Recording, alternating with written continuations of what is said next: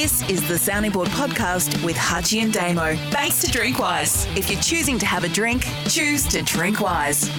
It's good to have your company on the sounding board for Drinkwise. If you're choosing to drink, choose to drink wise. We like the time code. It's Monday afternoon of this particular week. It's episode six PVO, of please Series don't go. 8. PVO, please don't go. And that PVO, please don't go. And that voice is Craig Hutchison, who's uh, mounted the campaign to bring back PVO. Peter Van Onselen, who has decided to move on. Hutchy, Could be hello the- and welcome to you, episode 6, Series 8. it could be the last series. If PVO goes, we won't be on our last legs here as a sounding board podcast for Drinkwise. If you're Oh, choosing I- to drink, choose to Drinkwise. No, I think you've worn him down. I I think the focus you've placed upon him in the past was it be twelve to eighteen months over his certain behaviours and, and an ability to, to become the news and be part of the news. Uh, he's decided to, to ditch journalism and go back to is, is- it a scholastic pursuit I of some sorts? I don't want to be cynical, and I say this tongue in cheek, but this has got uh, Channel 10 pay cut gone wrong written all over it, Damo.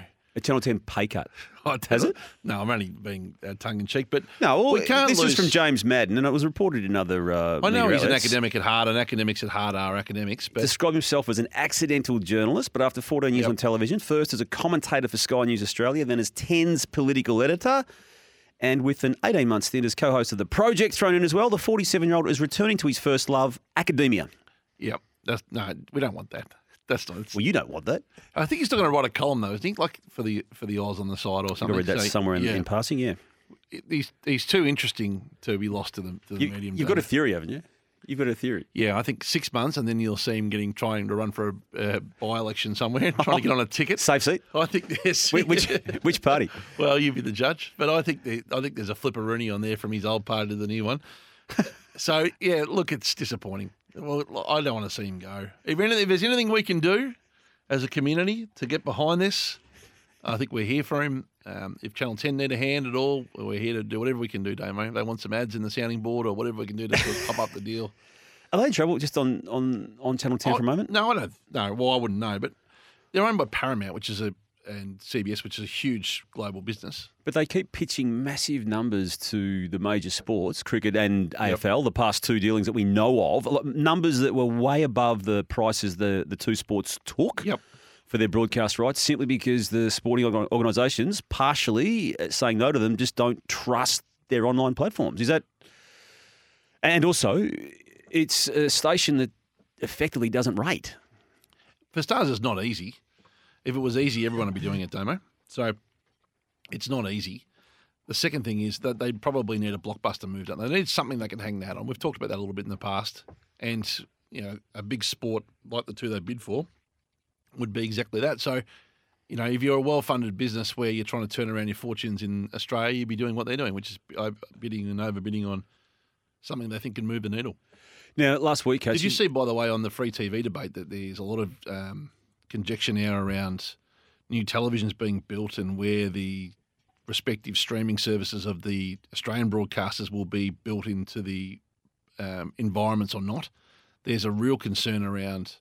I think Free TV and Greg Hywood have been very vocal about their fear that if you don't get you know seven plus and nine now and the various streaming models of the networks built into the new televisions ahead of the Netflixes and stands, then you're going to affect Australian content and have a real erosion effect on the health of those businesses.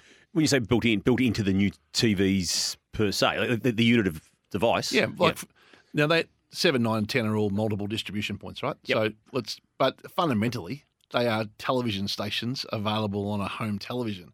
When new TVs get built in a manner that streaming and other platforms are as easily accessible, then you're really just a brand, aren't you? Yep. So you're saying have it as an offering as a station, which, Well- which it is if you've got the digital era. Well, at the moment, you buy a television. You You've can got access to You can reasonably assume the guaranteed distribution of seven, nine, and ten in their normal place. When that starts to change, from a, when people, when more people stream than watch television, and the streaming options are the things you see first, it's a it's a fair business challenge, isn't it? it's probably not too far away, is it? With, it's here now. Creature Yeah. habit.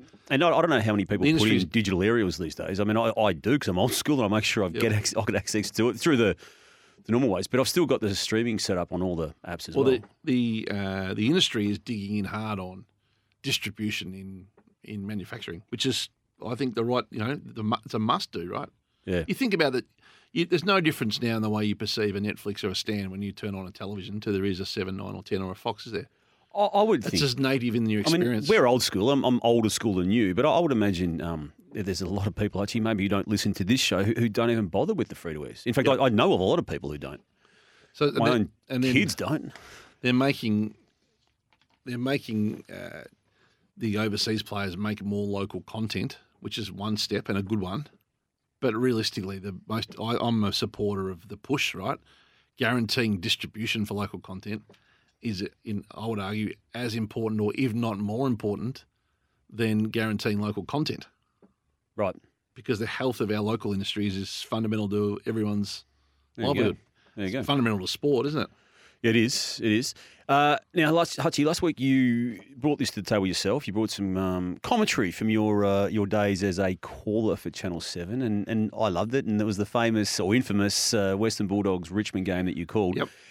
It, it's it was great coverage, but you've actually now opened up. Can of worms. Yep. Yep. I have been receiving receipt in You've been receipt getting- this week of of many many other Hutchy commentaries, and this is just a All sample. pretty average. Yeah, and this is like I love this one. This is so funny. This is so you. Now this um is I think from a, a similar period in time, may well have been the same season, even 2001. We're talking. And uh, anyway, I'll let our listeners uh, take a listen. And the Lions clear from half back as the siren sounds to put us out of our misery and to put the Blues into a state of euphemism in the crowd because they won easily today, the Blues. You put the Blues in a state of euphemism, Hutchy. Oh dear. Where have you found that? Can't say. I'll never reveal a source, but mean- maybe it was that were the maybe euphemism for euphoria. Maybe.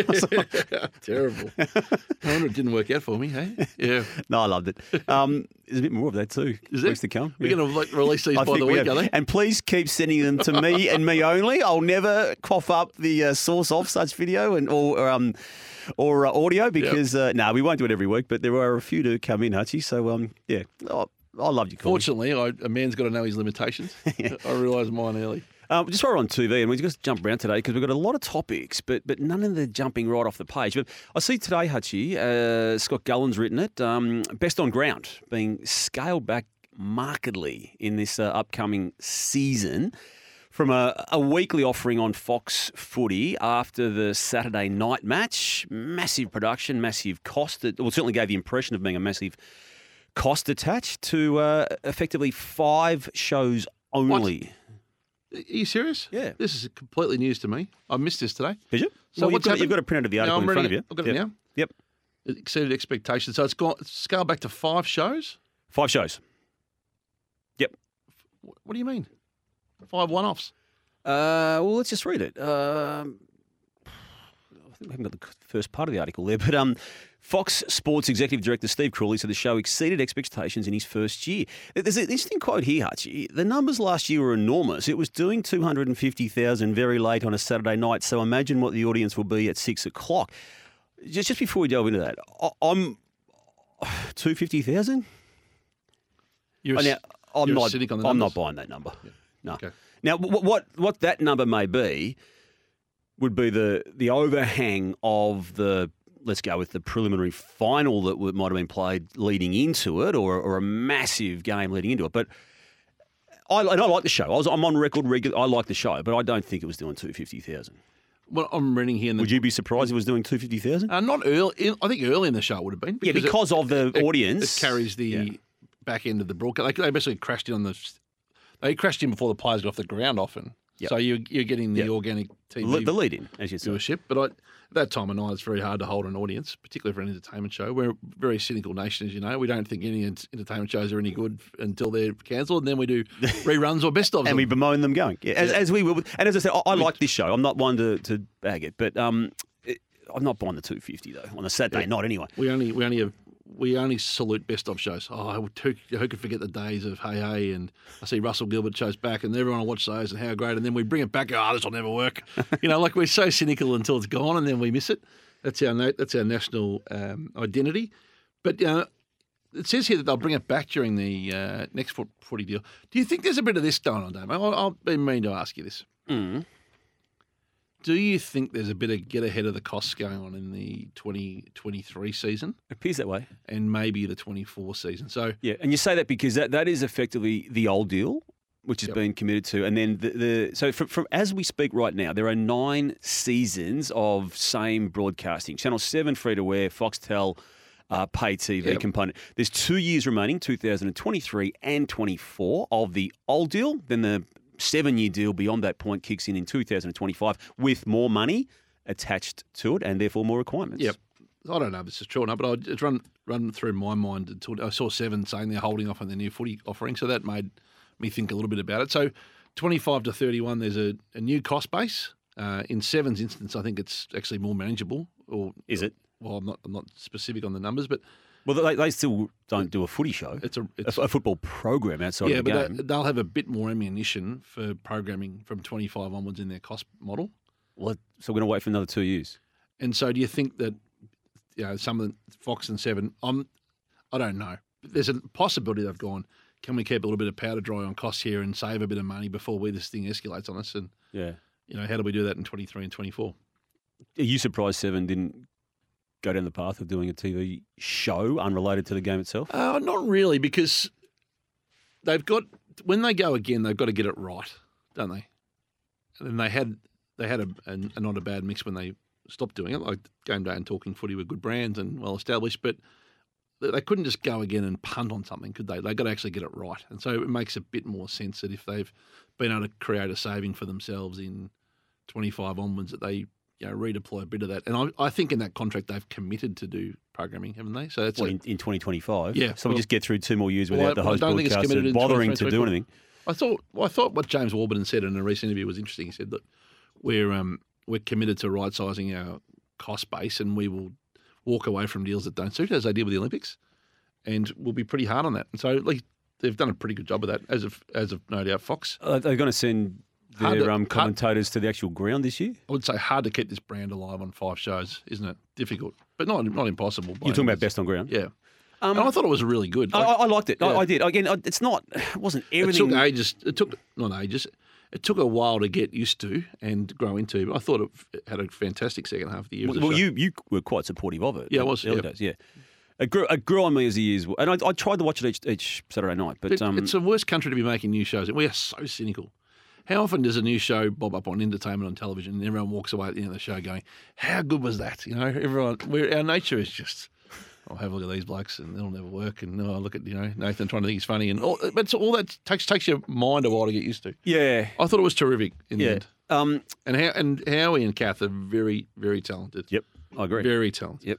Now, Hutchy, uh, do you think just while we're talking about broadcasters, do you think Seven and Foxtel will, will actually send commentators to venues this year? You're on you're on this again, aren't you? Well, we had a few problems over the cricket season, as as we broadcast a few times. In fact, embarrassing moments. And again, I'm not talking about the commentators being embarrassing. I'm talking about the fact that they weren't allowed or able to be at the ground, caused their embarrassment.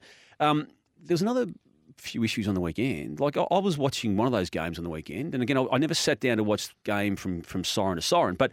There was a moment where poor old, and again, this is not this is not the commentator's fault, but poor old Dwayne Russell, Dermott Brereton, and Alastair Lynch were forced to talk to the camera when the game just went off. And clearly, at least by my, my reckoning, they were not where the game was being played at. They, they just lost coverage of the game. I think it was in Sydney, actually. I think there was an electrical storm, lost broadcast, and they just had to just wing it without any form of, you know, backup in, insofar as being anywhere near where the actual game was being played. There was a loss of pitches too in one of the games on the weekend. So, Another one? Yeah, it was a, a still on camera for 30 seconds or so. So, Hmm. yeah, it was a challenging little period, wasn't it? The preseason games and the streaming. For, Surely for, they're going to send for them. I mean, okay, if, they, if, they, if they're not going to do a show, as in Channel 7, Yep.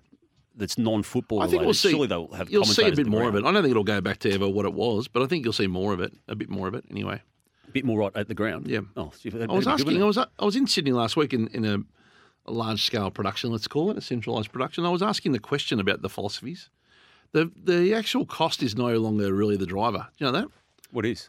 because the the cost of the different um, feeds in versus commentators flying is about a wash. Really? Yeah, it's not much different. So is it logistics for commentators? it's becoming a bit more about um, staff retention and way of life, and you get the best people working on in directors and audio more because they can they know they're going to work in say Sydney on Sunday afternoon and Saturday afternoon at two o'clock, and they're not on a flight to Perth on a Thursday losing three days of work efficiency, can't see their kids play sport on a Saturday, Hmm. got the family grumpy with them on a Sunday. So they actually can commit. You can get your best director on both games. that, that's fine, but but I keep going back to.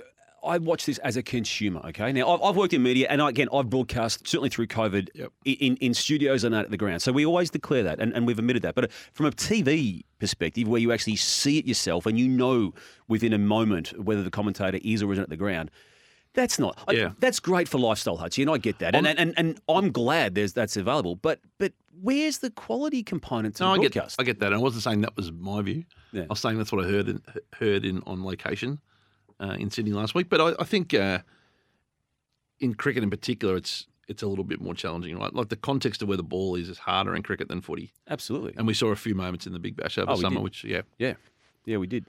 Um, anyway, you've become the, el- the leader of this, which I respect. you've committed to this as a cause, as a movement. We've got the t-shirts getting made. have we? Yep. What are we? What are we going to put on the on the front? If you can suggest the brand you want on the t-shirts, we will. Seriously, I've got t-shirts coming. Sounding board t-shirts. Thank So, t-shirts. yep. Uh, now, there's another breaking silence during the week. Chris Rock broke his silence. No, he didn't break his silence. no, he did break his silence. No, no. He, actually, I read it. He did break you're his missing. silence. You're missing. No, he broke no, his silence. No, no, he finally broke Oh, his finally silence. broke his silence. It was another level of. There's different Actually, level- he he has finally. yeah. There's different levels of breaking a silence, and the big, big one is finally breaking his silence. And didn't he run over uh, Will Smith in his in his comedy set? He can point to that being comedy, but everything in it rung true, right? So it was it was fascinating. So that was one Herald Sun offering. Yeah. I think this is from Herald Sun too, where, where Ruby Rose also went down a similar path. Archie. Yep. She, she really broke her silence. Visit- Visiting Australia for the first time in five years, Ruby Rose has broken her silence on her ugly feud with the Veronicas. Yep. Five, uh, five years break of silence. And also, we saw this in the Herald Sun. So we talk about the PR payoff, and we always look for it in stories. Or we've we've introduced this to the audience. Yep. The new ruck journey begins for Max Gawn. Two page spread. Very good story by Glenn McFarlane. Liked it. So very strong, good feature. Talks about the dual ruck combo. Talks about the hunger. I read it. I did read it. Great piece and very, you know, very good read on a Sunday. Glenn McFarlane, as he has been for the best part of 35 years, the Mark Taylor lookalike. Um, well, he is. He's a Mark Taylor lookalike. Everyone knows that. But uh, Australia's favourite air, Glenn McFarlane. But uh, what was interesting in the middle, Damo, I think it took to about paragraph, it might have been as deep as 40 or 50. He speaks to the Herald Sun this week as the official ambassador for Pepper Jack Winery's partnership with the 23 Toyota AFL season. Just one line. Yeah, it's all you need. was nourished by a photo of Max drinking the said ah, wine, Okay. which was subtle but effective. Personally, I thought it needed a, a, a paragraph about what he likes about Pepper Jack to, to be about square on the PR. oh, okay. I think it was missing, and I reckon he would have written it, Nah, and but edited it out, by the way. seeing point of the photo out, I think the photo carries some weight in it. Well, that, the photo is, arrangement. saves the day when the publicist Yeah. rings and goes, Well, I gave you Max Gawn to talk about wine. And Although it's just a glass of red, isn't it? There's no pepper jack labelling on it. So, so, what I reckon he probably wrote, Damo, was this. yeah. you know, Gawn says Pepper Jack is very much like the way he goes about things. So I like to focus on quality and depth and all that. I reckon there was a quote, and the and the sub, right? There's Yeah. always a sub. He doesn't care how you got the story, and they just run over the par- the payoff paragraph. so I reckon the sub's taken out the two supporting Pepper Jack paragraphs.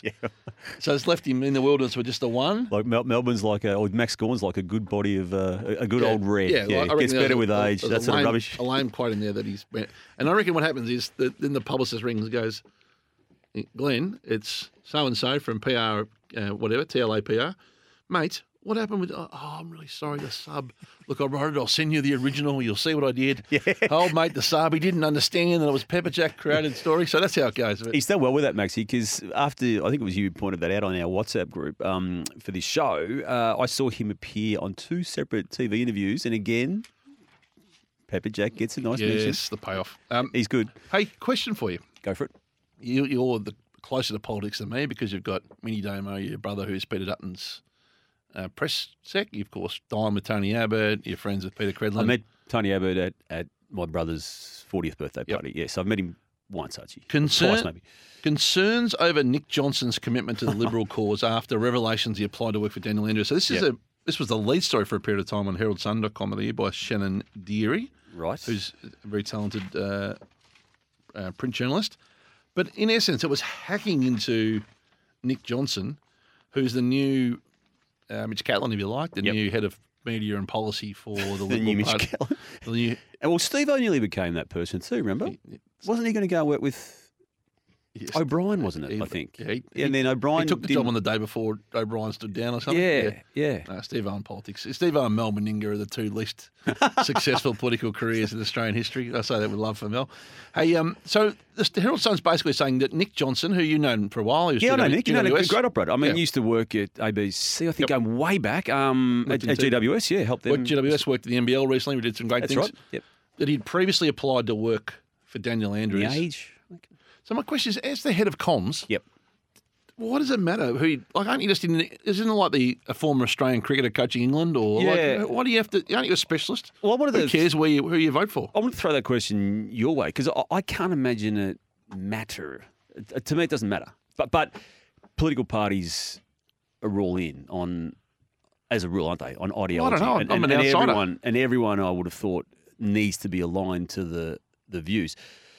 Look reading that from from the outside looking in, I couldn't care less, and I, and I don't see it as a conflict Uh, because I think with what Nick would do uh, would be able to work for whoever ultimately is employing him, and, and he would represent their interests in, in the way he best sees. And, and I, I wouldn't imagine that would change whether it was Party A or Party B. I was surprised you need to be a card carrying member in order to get a job as a as a meet. Oh, it might be a bit more of a senior role than just media advisor by the looks of it, you know, Hmm. policy or whatever. But I was a little bit surprised. Not a bad uh, angle from Shannon, so you can't begrudge the little bit of information he dug up. That hang on, this bloke's previously applied for a role. That's, that would have been leaked by the Labor Party. Oh, I was going to say, it works. with- without knowing Yeah. how that worked, Oh, that, that just It would've- smacked of that. Yeah. Hey, They're in disarray again. Shannon, they're in disarray here from the Labor Yeah. Party. Hey, um, just one you might want to look into. A certain new Yeah. head of the Liberal Party may have once, you know, not didn't come from me, applied for a job here with Dan. And what I might do is I'll, I won't send you the emails, but I'll just read from them some Yeah. applications he may have given to, to Dan to work for Dan some years ago. And then if it if that story had run in three or four paragraphs in that kind of what's that political column they have, which is like the no names, no pact drill, you know, like the you know, there's like a Scotty Palmer's punchline equivalent in the Herald Sun of the political parties. Uh, There's a one pager that they have. in the Sunday paper, Uh, it's a political page. It's got all the snippets. Backroom Baz. Yeah, backroom Baz. That's it. if that had run in backroom Baz, no issue. Right. But like, there's because there's such a. Um, I've never read Backroom Baz. well, why did it run as the lead story? I didn't understand the. How, No, it just it, it was more just How many dinner parties Liberal were people- Party in disarray. How many dinner parties were there before we get going tonight? See that revelation in the Herald Sun about Nick Johnston? Like, do you reckon anyone actually was sitting around a water cooler at work going, gee, a bit of an embarrassing look for that? Like, the, the relatability to the, the average human, it's not a retail news story, as I would call it, Damo. That was just a square up story, wasn't it? Was was Peter Bol defending himself on Channel Seven a relatable story? Oh, here we go. So you don't, you're not comfortable with him taking the money here. No, I, I want to ask it because for those who didn't catch up with it, Peter Bol has um, gone through the the ringer in recent times in terms of a, an A test under the ASADA watch, and we've got our views on ASADA, Hutchy, in that organisation. And then for the first time that I can ever recall, and people who are far better versed in the in the subject matter than I am also can recall, the B sample came back negative to I think it was EPO. So he's now pursuing that, and what that it came means. back negative, did it? Came back in came back. Sorry, that's a good point. Came Yeah. back inconclusive. Yep. Yeah, that, that's a good point. Um, so that, that, now that is a good point because it wasn't totally exonerating of him. But ultimately, as a rule and, and by way of a protocol, you don't um, have to deal with this publicly between A and B's being revealed. So he did. But he decided to defend himself on his own platforms initially, but then he's done the paid interview on Channel 7. I say paid because he's wrapped it up, and you would probably like the businessman in him and It was, those a, it, around was, him. it was a line item in the uh, in the reality show deal, wasn't it? Yeah, it was. Um, I think it's SAS Australia, which he's also agreed to be part of, as part of um, interviewing with our man Michael Usher on Spotlight. Hang time. Yeah. I'm just trying to find the exact some hang reference time with to hang time. Here, and I can't find it. But it, Two- no, I wrote it down myself. two so a- a, two-show deal with SAS reported. Australia and, and and Spotlight. reported five hundred thousand dollars, which you know put the asterisk against that, but that was what the number that was reported in the uh, in the print. So you you don't think that's? Well, no, just what do you make of that? I think he's absolutely entitled to maximise his earnings as he sees fit if he feels he's innocent. Yep. It's I, I agree with other- that. It's for other people to um, determine. I mean, if he is found ultimately guilty, then that becomes a, probably a worse look. But not to people aren't going to, you know, people will move on, don't they? So I, I think he's entitled. in a sport like ours where your commitment to what you do versus your chance of making a great living out of it are pretty low, to be fair. Yep. Uh, good on him. And um, others will sit in judgment. You've got to come take the scrutiny that comes with it. But and then he had to give the interview to seven, didn't he? Given the deal with SAS Australia. Like, if you're Channel 7, you're about to sign. Imagine that goes to James Warburton's desk for approval. Yeah. What's this? $500,000 for Peter Bol? I thought he was out. No, no, he's back. Right. Um, has he told his story? No. What, mate? Don't even bring that piece of paper to me until he's actually going to do the interview as part of the story. Like, you have to peg that down Yeah. on the way through. Yep. Um, Would you? Or yeah. Yeah, I, I do. And again, I, I, I want to know more about the story, and I hope it does play out publicly, and I really hope it clears in. But yeah, there's a, there's a few questions that still need to be answered over the, No the entire matter. Hutchy, I, I early this year in uh, Series Eight, I uh, said I'd, I'd do a irregular little segment. You're calling Um, it out. I'm calling it out. Yeah, and it was so, it's been so irregular. I haven't done it since I first did it. But I'm prepared to go down the I'm calling it out path. And we had asked Jane to do a stinger for us, and Jane has told us today she hasn't bothered with it yet because I haven't done it since. So I Not a lot of faith, Jane, in the, no, uh, I think she is trying to say to me, don't bother with it. But On the sounding board, Series 8, Episode 6 for Drinkwise. Here's Damien Barrett with I'm Calling It Out. nice deep voice. I called out the plastics recycling industry the first time. You did? I did, and, and got some reasonably good feedback, well, actually. well, Hutchy. it was, the Greens took it up as a policy matter in the House of Reps. That's how big it went. the Greens in the refs today. So, um, I'm calling out the roadworks of Melbourne today, Hutchy. There Now, we you, you may think it's low hanging fruit, and it probably is, but You've I've gone This- after the big targets. this this situation in uh-huh. Melbourne and, and Melbourne CBD, and, and even out to the let, let's go with even 50 k's out, and probably even further. Yep. It is an unmitigated mess on every form of movement, whether you are walking, whether you are catching public transport, whether you are in a car, whether you're on a bike. Well, actually, I'll leave the bikes out of it. But it is getting worse by the day. Now, I'm not having a go at the individual workers on these sites because they are just doing as they need to do make a living. I am having a crack at the authorities. And for example, Hutchy, Wurundjeri Way, you know that, that major thoroughfare between on the, The back AFL? of Yep. yeah, yeah. Um, so there's Affects a about massive 0.01% of the Victorian population. no, Yep. it, it's it's a big artery, Hutchy. It links Spencer Street with the yeah, it is a big artery, and there is a massive renovation going on there. With what I don't know what they're doing. It's been going on for about five years. They've got a plantation in the middle where they've just assumed ownership of it for for all time. They've regularly blocked off one lane as well, and as I discovered during the week a couple of times, they just shut off the the only lane. That's so the complete blockage. A guy holding a stop sign for an inordinate amount of time at times. Now, again, I'm not having a go at that person holding the sign. It's the people that he works for. And, and, and as such, H, I'm getting my point. We need a roadworks commissioner to oversee roadworks. Sounds like an episode of Utopia. No, no, we need to coordinate roadworks. We can't just be having people, and again, I'm not having a go at the people holding the signs. They're, they're just doing their job. We can't just having people hold signs up and stopping traffic. Stop. There, there was that traffic was stopped. Both one lane was already blocked with the um, the bollards, and the other lane, the only lane you could use, was just a bloke holding a stop sign for, for minutes. Yep. Oh, come on. Every time I look at the roadworks, and you're right, they're everywhere. You, I think two things. One, short term, thank goodness for this because holding the whole economy together. And two, gee, It's, it- kids, it's actually Gee, it's actually puncturing it. gee, our kids are going to be paying for this for a long time with $100 billion of debt in Victoria. And you hear ads like uh, Burnley Street Tunnel will be closed between 9 p.m. and 5 p.m. on Sunday, between Sunday and Tuesday. And they go, and, and this is to ease congestion. Ease congestion. It's creating congestion that never eases. It's, it's not a problem of today, though. It's a problem that goes back 20, 30 years of poor planning, isn't it? I would think. Well, the fact We're still And, I, and then we're in, a, we're in the middle of a travel crisis at the moment. And you mentioned some of those means. Of, tell me a means of transportation other than running, which is going well right now, or or cheap enough to do. yeah. Like uh, bikes are the bikes are becoming available again. They've been impossible to get for two years. Right. Um, Uber's a mess. Uh, taxi industry's a mess. Airlines, you know, good luck trying to leave on time or pay appropriately. You can actually oh. you could buy a small car in, two years ago now. What it cost you to get a flight interstate? Well, and you could actually get to Sydney quicker than you could most times you book it. And and you know, you know anyone in a who- car? You know anyone who's happy travelling anywhere? Like it's hmm. bike's still the best means, but you can't travel as far. Jane's e-scooters, Jane? Yeah. You've been riding e-scooters, Jane? No. No. So do you like my roadworks commissioner? So you so for, in order for for someone to have permission to hold a stop bad. sign Yep. in, in, on any site on any given day, has had to have had pre-approval for that particular site Yep. by the commissioner in advance. The union's got the a roadworks very, commissioner. very good hold, and Oh, don't get me started It's on a- unions. It's a bit of a mess, isn't it? oh, a bit of a mess.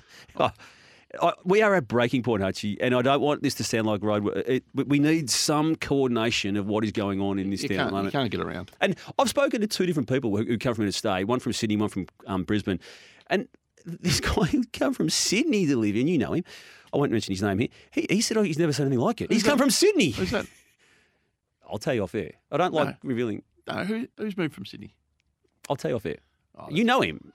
Well, that's pathetic thing. No, but he's lived in Sydney his whole life, and he's saying Melbourne, Melbourne is a hundred times worse the traffic than Sydney. Now, I've lived in both cities, Hutchy, and I always thought Sydney had the world covered. that'd be Ryan Phelan. That'd be my guess. He, he has recently moved from Sydney. there you go. Not necessarily, right? Well, I agree with Ryan. It is, it is more congested here than it is in Sydney. In fact, it wasn't Ryan, but it was. You, I think I have had a similar conversation with him, but yeah. Well, would you put your hand up to be a roadworks commissioner, Damo? Uh, no, You can't even get the pine eyed going for the AFMA every year. no, no, that's, no, that, that, that is harsh because last year, and you were there, that was a good night. What, you've got 364 days to plan for the next one. And, and you're gonna, you, and you're going to actually sponsor it this year Uh, because you you're the only radio station that didn't. I'm open to a Triple M sponsored, Open Trio W sponsored. I think Yeah. even the ABC sponsored it. I'm open to a compelling position. You knocked back my check in the end, remember? No, because you wanted to buy what you wanted to buy five Seven tables, tables, yeah. and and open it up to people who weren't media, which would have been really good feeling tonight. Staff. Stuff. you you would have sold tickets to it. Incorrect. You would have you would have tacked that seat at that of- occasion oh, onto yeah. a deal you've got with uh, Red Energy or someone. I wouldn't have, but Oh, you would you mentioned not a bad idea. um, there's someone else also uh, during the course of the week sent us both. Uh, I think it was on. I think it was, This was on Twitter, wasn't it? Good pickup. It was a good pickup. Um, Matt Hancock, who is a politician in England and a very controversial figure, and someone who I, I don't claim to know uh, at all well, obviously, but I've read a lot about him, and Yep. probably the very unlikable person would be the best way I could describe him. I think he had a background as a journalist at one stage, Hutchy, and very controversial figure. I think he broke his own lockdowns and was espousing some virtues Health of lockdown. secretary, right? Yeah, but but Back he was telling people of England how to, to live and how to not leave their houses, and he was doing certain things at the same time. But during the course of a of another court case, it was revealed uh, certain WhatsApp messagings between Matt Hancock and certain people, including one who was a former um, colleague and, and clearly former friend. George Osborne, the editor of the Evening Standard, to be specific. There you go, the George Osborne. Uh, and this is just a little insight, isn't it? And you might want to pick it up here. I can see you've got the screenshot of the uh, of These the piece in question. This was the WhatsApp exchange. So the health secretary on the 28th of April 2020, which is in the middle of the pandemic, right? I need a call in a favour tomorrow. I currently have 22,000 spare slots at my drive-throughs. Hence, I've extended eligibility today. Demand just isn't there. And this is obviously good news about the spread of virus, but hard for my target. So I could do with a testing splash, as in the and front a splash being front page. Yeah. Can we make this happen? And the editor's response was, yes, of course. All you need to do tomorrow is give some exclusive words to the standard and I'll tell the team to splash it. Send the words to me by article. So that's, they've been basically, to cut through that, Damo, because you didn't set it up super well, to be fair. The health minister and the editor of the Evening Standard have, have are in cahoots hmm. on manufacturing a front page, or the manufacturer as we call it, in order to suit the health secretary's needs. Yep. And you're about to be, no doubt, critical of this. Well, no, because I've we've talked regularly how I've we we, we we strike deals ourselves to get people to talk. And again, from the to the editor's credit, he's got the story for his organisations on the back. I was going to say, do you want me to spin city? Which side? I'll do either if you want. No, I don't think it's a spin city. It just I just think it's um it's a lens for the public in on what actually goes on. And then but this this is different because you and I getting an interview with a footballer or a cricketer or, or whatever it isn't really high stakes compared with COVID lockdowns, shutdowns, health advice. I need some help because we're old mates. Th- that's a different Well, the, the, the blatant nature of the exchange is the thing that people would find confronting, right? Yeah. That it was just straight up, I need this. Okay, I need this, and it was like, okay, okay. Not not Yep. what is best for the paper, and again, the old-fashioned terminology, which some people still think works, without fear or favour. There's always fear. There's always favour. Yep. In fact, there's usually favour. But So I, I don't have a major problem. I don't have any problem with either party's actions in this. yeah, If I'm the health secretary, I'm a little bit. I'm trying to be as self-serving as I can to get my message out. Well, I think that bloke was self-serving and still is. Yeah. Now the motives of the messaging out just didn't quite. You know, it was a little bit dubious, but there's there was good in there somewhere, and he's trying to leverage the relationship on the front. And if I'm on the editor of the Evening Standard, I've asked for something in return. I've asked for access and Yeah. quotes. And at the, on the 28th of April 2020, I never remember. which, which was about two months into COVID, wasn't it? Six weeks in, the health ministers were everything. They were the most quotable people in the world. Yeah. You know, look at Brett Sutton's run in Victoria, for instance. So, you know, I understand that a bit of access could carry, and then you're trying to build a relationship to stay in the narrative of what's going on. It's a very uncertain time, Yeah. unbelievably uncertain time. So I have some empathy on either side, albeit I know I'll be in the minority, Damo. Just on on again information that's um, come out in the past week since we last spoke, uh, the whole Rupert Murdoch and, and Fox News endorsing the Trump Yeah. issue. So again, for, for other reasons which relate to a legal matter, Rupert Murdoch had to appear at a at a forum of sorts. Now, I've read as much of, of this as I think I needed to in terms of what did he say, and, and he was very cleverly answering questions put to him about coverage of the of the fraud allegations of, of Trump at the time when it came to uh, the election being rigged. Um, the unwritten or, or the putting two and two together element to the um, evidence given by Murdoch was that he didn't. Uh, he, he immediately did not buy Trump's claims of there being an election being rigged.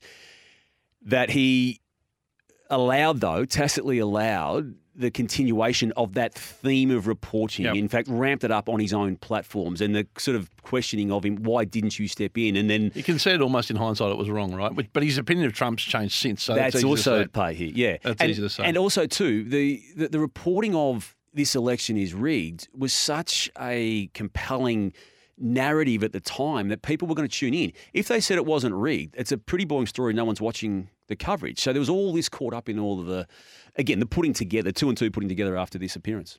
And then what's clear is that they're like he's going after Trump, isn't he? In in a He seems coverage to, doesn't he? sense. Yeah, yeah. It's interesting. I, I'm watching this election very. They, they can throw the throw the toys out of the cot. That organisation, as you know, when when when when the relationship's over, it's not just over, but they go to get you, as you know. I'm, I've been uh, on the DeSantis bandwagon a little bit and watching his efforts, Damo. Yeah, The uh, Trump appearance on the weekend, I know it was uh, an, an early day one. I was in Florida and it was a predictable audience. And so uh, that, that crowd was always going to swing his way. But what, what Trump what Trump has always been able to do, and I think this 25 years of working out what the New York Post wanted in the paper and giving it to them most days to build his profile has helped this, is little media themes or uh, emotive cues that the audience can attach to. On the week, on the weekend, well, yesterday when he said, "I am your warrior," I know you. DeSantis said this. no, Trump. Trump. Like, that's not the last we're going to hear of that. That- That's from a long way away. Right. Connected with connected with the base. You're, you're fascinated by DeSantis, though, aren't you? no, this was Trump. Yeah, I know, but you're fascinated by what he's about to do. Trump Trump's repitched himself as the warrior of the and the and the uh, outsider again, but this was a different way into his kind of uh, mandate. And I, I thought the uh, the reaction and coverage to it was really interesting. Like I think we'll see that term again. So we've got this this game on, is it, for 20, what, 2024? Four. He's in and up to his neck, Trump, Is he? and uh, Don't tell me that. and DeSantis. They're kind. of, It's a two horse war on that side of the ball, isn't it? But Hmm. uh, it's going to be interesting. As interesting as Nadia Bartel being seen in uh, what was described, Hutchy, as a as a nude dress. Yeah, I don't. I just it was a hard uncomfortable to see the headline. No, I'm going to read this one. Actually, this, this is the Herald Sun again. Uh, uh, Nadia Bartel has been has been snapped attending a glamorous party in Sydney's Royal Botanical Gardens wearing a quote sheer nude dress. Um, I'll read on. Uh, she teamed her see-through dress, which appeared to inadvertently flash her undies, with a pair of nude pointed heels and an oversized black bag. Yeah, seriously, it Seriously. was a hard read. And then the headline: Nadia Bartel exposes undies in nude dress. Yeah. I mean, this is what it's come to. yeah, I didn't. I couldn't get. I couldn't get my head around. I saw it and and moved on. Damo. It was. It was. Uh, well, I don't know. Unless the only thing I could think is whether that. No, I can't even defend Oh, it. you can't. I can't defend it. No, and, and I normally don't like putting my Yep. voice to reading it, but, I, but I just needed to on that one because that's that's good. Have you noticed, by the way, on the news that Herald Sun platforms dot coms, you know they have little subheadings, you know, like sport, lifestyle, Yeah, courts, police. You know those little used to be a COVID round. Yeah. You know, there's one now, hookups. Hookups. You look for it. There's a little hookups, Well, it's a Tinder. as in no, like as in anything, any story that remotely looks like someone's hooking up with someone. That's a little sub. That's now got the same. What? That font has always been this oh, ne- credibility. I've never seen this. the credibility. You that is sure, now. you, you sure I you oh, am haven't telling confused I what you look at saw it- online, Hutchy, with the Herald Sun headlines? No, I saw it the other day and I thought, oh wait, I showed Damo that, and I just slipped out of my mind. Hookups. Hookups has become a subcategory on the heraldsun.com.au. Little, you know, there's little you know, police and Yeah. funerals and like they're really respected little. Local. There's, not like, there's local. Yeah. Is it? yeah. Like they see, see police and courts as the lead one at the moment. Then there's confidential. Then there's AFL news. I think you've been seeing things, Hutchy. I will find you hookups. Royals, lifestyle, sponsored, of course. Yeah, so I still can't see Police and courts, Victoria. It's not all there all the time. Recipes, motoring news. recipes. Let me find you while we're talking. Um, as you do try and find that, the project has found itself in the news this week, Hutchy, for uh, the wrong reasons, given that not many people watch it, but then a lot of outcry over the uh, the, the very just poor and, and this um, offensive joke from a, I think it's a comedian, wasn't it, about Jesus. Yep. Yeah, and I'm not going to read it out, but what did you make of that and the coverage of it? Because, oh, look, they, they've copped it, but if There it is. oh, you're excited, you found it. There it is. The hookups category. So what's the story under hookups? Well, there's a whole heap of them. Well, That- what's the first one? That's bizarre, forgotten Hollywood hookups is the story at the moment. Oh, There you go. There's another hookups down there. Oh. Robbie and his Spice Girl hookups. oh, so they're just rehashing old relationship stories. It's a subheading in the coverage. That's a reflective of people's uh, the Verities. No, The Verities must be big on relationships. yeah, consumption habits. Anyway, Yep. sorry. So, So, the, the, and the project, of things. yeah, the project. The, so joke was told. There was raucous laughter at time of joke. Very poor joke, a very offensive joke to, to utter anywhere, let alone TV. And then the outcry came in. Then the apology, which in the eyes of some um, may have been a little bit ambiguous in how it was delivered and where it was delivered. And then the outcry that's continued. I, I do know, though, one thing that the project had another TV program, not on Channel 10, done what they did Yep. with that joke. Well, let's they run the footy have- show lens on that. Oh, imagine it was the footy show Yep. was still around and that joke was told. And mind you, yeah. Can you So- so imagine couple what the things. Yep. project and every single panelist, maybe except for one, would have had to say about that and, and the need to cancel every single person that had anything to do with the show over 25 years. So the joke was appalling for starters. Yep. It was clearly offensive. It was Yep. a poor attempt to be funny. I, I didn't find it funny. And anyway, that, that's for others to, if they want to laugh. But it, you know, you and I might not have found it offensive, but uh, it was clear that people would find that offensive. Yep. Right? You just if you run the lens on society, that's that's clear. Yep.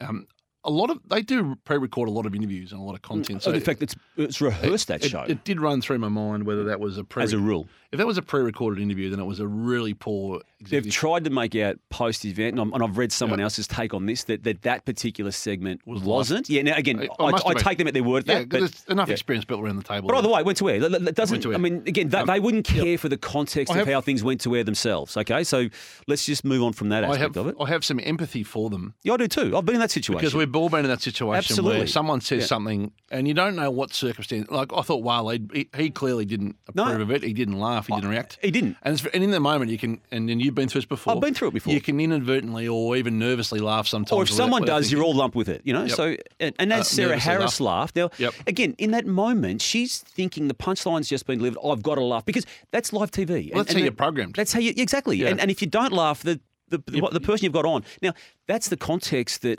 I know, you know, and I think most person with a people with a brain Yep. knows. But I'm raising this because the project is normally the first one to tip I in. understand the hypocrisy of it. Yeah. And the perceived hypocrisy. But No, like, no, it's not perceived. There is hypocrisy. um, Sarah, like the cadence of a TV show is comedian says a joke, you as the Hmm. as the host or co-host laugh anyway to keep the Yep. rhythm of the show done, going. yep. And it's a bit, you know, you're, you're being a good natured host by supporting the guest. So I think Sarah laughed without thinking would have immediately gone, oh no, I, I didn't actually understand. They'll listen. You don't know what someone's in their ear as well too, which is the other thing. So Yep. I have huge empathy for them on it, and I think they handled it well the next day by saying we're wrong. But there's, and you're right, they are hard on others. So I get that from Oh. time. Not as not as hard as you say they are, but they are hard. No, no, no, they are hutchy. They, But I would I'd say they go out of their way to be hard on others and to present themselves as being, you know, the, the, the moral barometer for all of us. Well, And- I think that's part of it. So they're perceived as being a highly woke program. No, they are a, they are that. I don't like using the word that W word because yeah, but but that's exactly what who sit they actually social are. judgment of others. Yes. I, I think our, um, our media and our papers are extremely hard on that program. Now, who who who was hard on who first? I'm not sure, Yeah. but they get covered really. Like the the way they get covered is, like, it's a it's a really good show, which is very hard to do every day, and they are dealing with lots of things in real time. And so I think you know they, they deserve a bit more. And it's Australian content and it's live, Yeah. but I don't know why we want to kick it all the time. I No. really don't. No, I, I, I couldn't. I accept I, your point I don't disagree the- with anything you've said, but I just know how they would have treated the same moment on another TV show, and you know what I'm saying there, and you know Well, yeah, they would have they led their they- next show with it. But they do have like Yeah, outrage today with when the when the footy But show. they are prepared to put people like Steve Price is on there, for instance. I, that was the one I was going to say. I don't think he Steve's- would have tipped Steve's in. the one that swims against the stream on Yeah, social. I don't think he would have tipped in like everyone else on the panel would. So they're not like all, you know, they're not all of that same cut of the woke No. cloth. Like there, there's a bit of contrast in there. So I, I think people are hard on them. Yeah. And those moments, like it's easy to criticise, but so until you're in that spot, and, you got and, no idea. until you're in that spot, and I don't expect anyone to relate to that spot because that's what, what people do as a job. But but that's so right. It was it was a five second ultimately uh, of, of an hour broadcast. So Yep. yeah, Hutchy, we'll go to question of the week. On the sounding board, it's our question of the week for Drinkwise. If you're choosing to drink, choose to Drinkwise. Alexander Miller on email. It's a long question, Hutchy. Uh, I'll, I'll just get Read it all. I'll read it all. Okay. Recently, I saw and heard about how a journalist slash football media personality had been embedded in an AFL club. They were granted quote exclusive access. This never happens. We were told. Then I heard about it happening at another club and another club and another club. I don't like to give clicks to clubs I don't barrack for, so I'm not going to visit all 18 club sites. But I wouldn't be surprised if they all had embedded journalists. There has been a rhetoric in the past 10 years or so that clubs no longer care for traditional media because they think they don't need them. They can use their own websites and socials to tell and frame the stories that they want. But has that changed? And are clubs realising there is benefit in having the TVs and papers involved, that having an independent outsider tell the story about up its clout. Also, why now? A cynic would raise their eyebrows when seeing that this year, at the same time, all 18 clubs have done something that, quote, never happens. It seems to line up with the new broadcast agreements. Who exactly are the embedders and why have these embedders all of a sudden been embedded? It's, it's, a, it's an educated question from Alexander Miller there. It is. We saw uh, David King embedded in the Gold Coast Suns last week. He's not a journalist. He's in just there on a Yep. fact-finding mission, I guess. But uh, You know are- when embedding first happened in my memory of it? Jay Clark's The- Collingwood the- podcast. Embedded into Scott Pendlebury. Yep. When when Um, who was an embedder in your day? No, no. My, my first sort of, I suppose, the terminology anyway, uh, was the Gulf War, early 90s, when CNN or wherever it was, it was big on pay TV. It was just becoming part of our lives. And Yep. there were journos embedded with the American Army. Yep. And yeah, and, and that was the first time I'd heard the word in, in a journalistic context. It may well have been long before that. That's my first And memory. Alexander points out that you were embedded in the North Melbourne camp over the summer. You were brought back in the tent by Sonia Hood, and now you've No, no, been no. your I've criticism never- of the club's no, no. dried up completely since. No, it hasn't. It's been fact, since about you- July last year. Did you not read what I'm? In fact, your station was obsessed with what I said about them during the week, criticising them. So, No, I didn't catch that. no, anyway. The uh, so yeah, it's a, it's a tactic used by clubs to try and, I guess, a it's generally good natured. B it's to try and create favourable coverage. And You're never really embedded, though, are you? you, you you're, you're conditionally you embedded. you get a version of the No, you, you're conditionally embedded. I mean, if, if you were embedded at North Yep. Melbourne and, and that was the day, and this happens, Yeah. that Alastair Clarkson had to go and apologise to the journalist, which we discussed at length last week. Did you reckon you would have been embedded in There's those a, conversations? There's a bit of unspoken veto about it all. Isn't There's a bit of unspoken Yeah. veto. Yeah. I think, and the other thing they're trying to do is audience shift. So everyone's trying to grow their audiences by you know, sharing them with others on occasions. That's Yeah. why all podcasters interview other podcasters. You noticed that? Well, also, the talent pool in Australia is not like the It's thin, States. and there's only so much audience to go around, so everyone's right. trying to shift it and move it around in a circle. so I think that's one of the, one of the reasons. We're we're embedded in the sounding board, aren't we? Well, I think uh, you, when you when you embed a journalist in your club, you don't ever get a real like unless it's like one of those old school grumpy. It's not, you know. You know, Like you, can sit in on the on the meeting that they you know know is going Yep. to be broadcast effectively, and, and then then they'll shut the door. and, Uh, listen, mate, just um just uh, sit out sit, sit this one out, can you? Just go and grab yourself a coffee and come back in half an hour. That's when they're doing team selection and also disciplining the bloke who was out last night. Do you think Glenn McFarlane got A, six bottles delivered, B, 12, or C, a note saying just a six this time, but because you left out those two extra paragraphs, you don't get the 24 case? It's not a bad drop, Pepperjack. I like Pepperjack Hutchy. It is a, it's a a good job. job. You're a good judge of wine. There we go. Have you have you done any Pepperjack related AFL.com work? and would you would you have asked? If look, if it meant getting the interview and I was aware of it, I, I probably would have done what Glenn did, as as I as we've several times admitted in the past for doing. So I would have. Yeah, I just think he undercooked it. to be fair, The wine had corked. yeah. There we go. Uh, that was a couple of little uh, manufacturers emerging over the last couple of days. Oh, really? I've just parked them for next week, okay. and we might do a good look ahead to round one with some manufacturing work. All right. Yeah. All right. The new word you've uh, introduced The to the sounding board vernacular this year. That was conclusion, or is conclusion of episode six of series eight. For sounding board, for drink wise. If you're choosing to drink, choose to drink wise. Thanks for listening to the Sounding Board podcast with Hutchy and Damo. Tune in for questions tomorrow and to send a question to the boys, email the sounding board at sen.com.au, follow the show on Twitter at soundingboardep and like the Facebook page. It's all thanks to Drinkwise. If you're choosing to have a drink, choose to Drinkwise.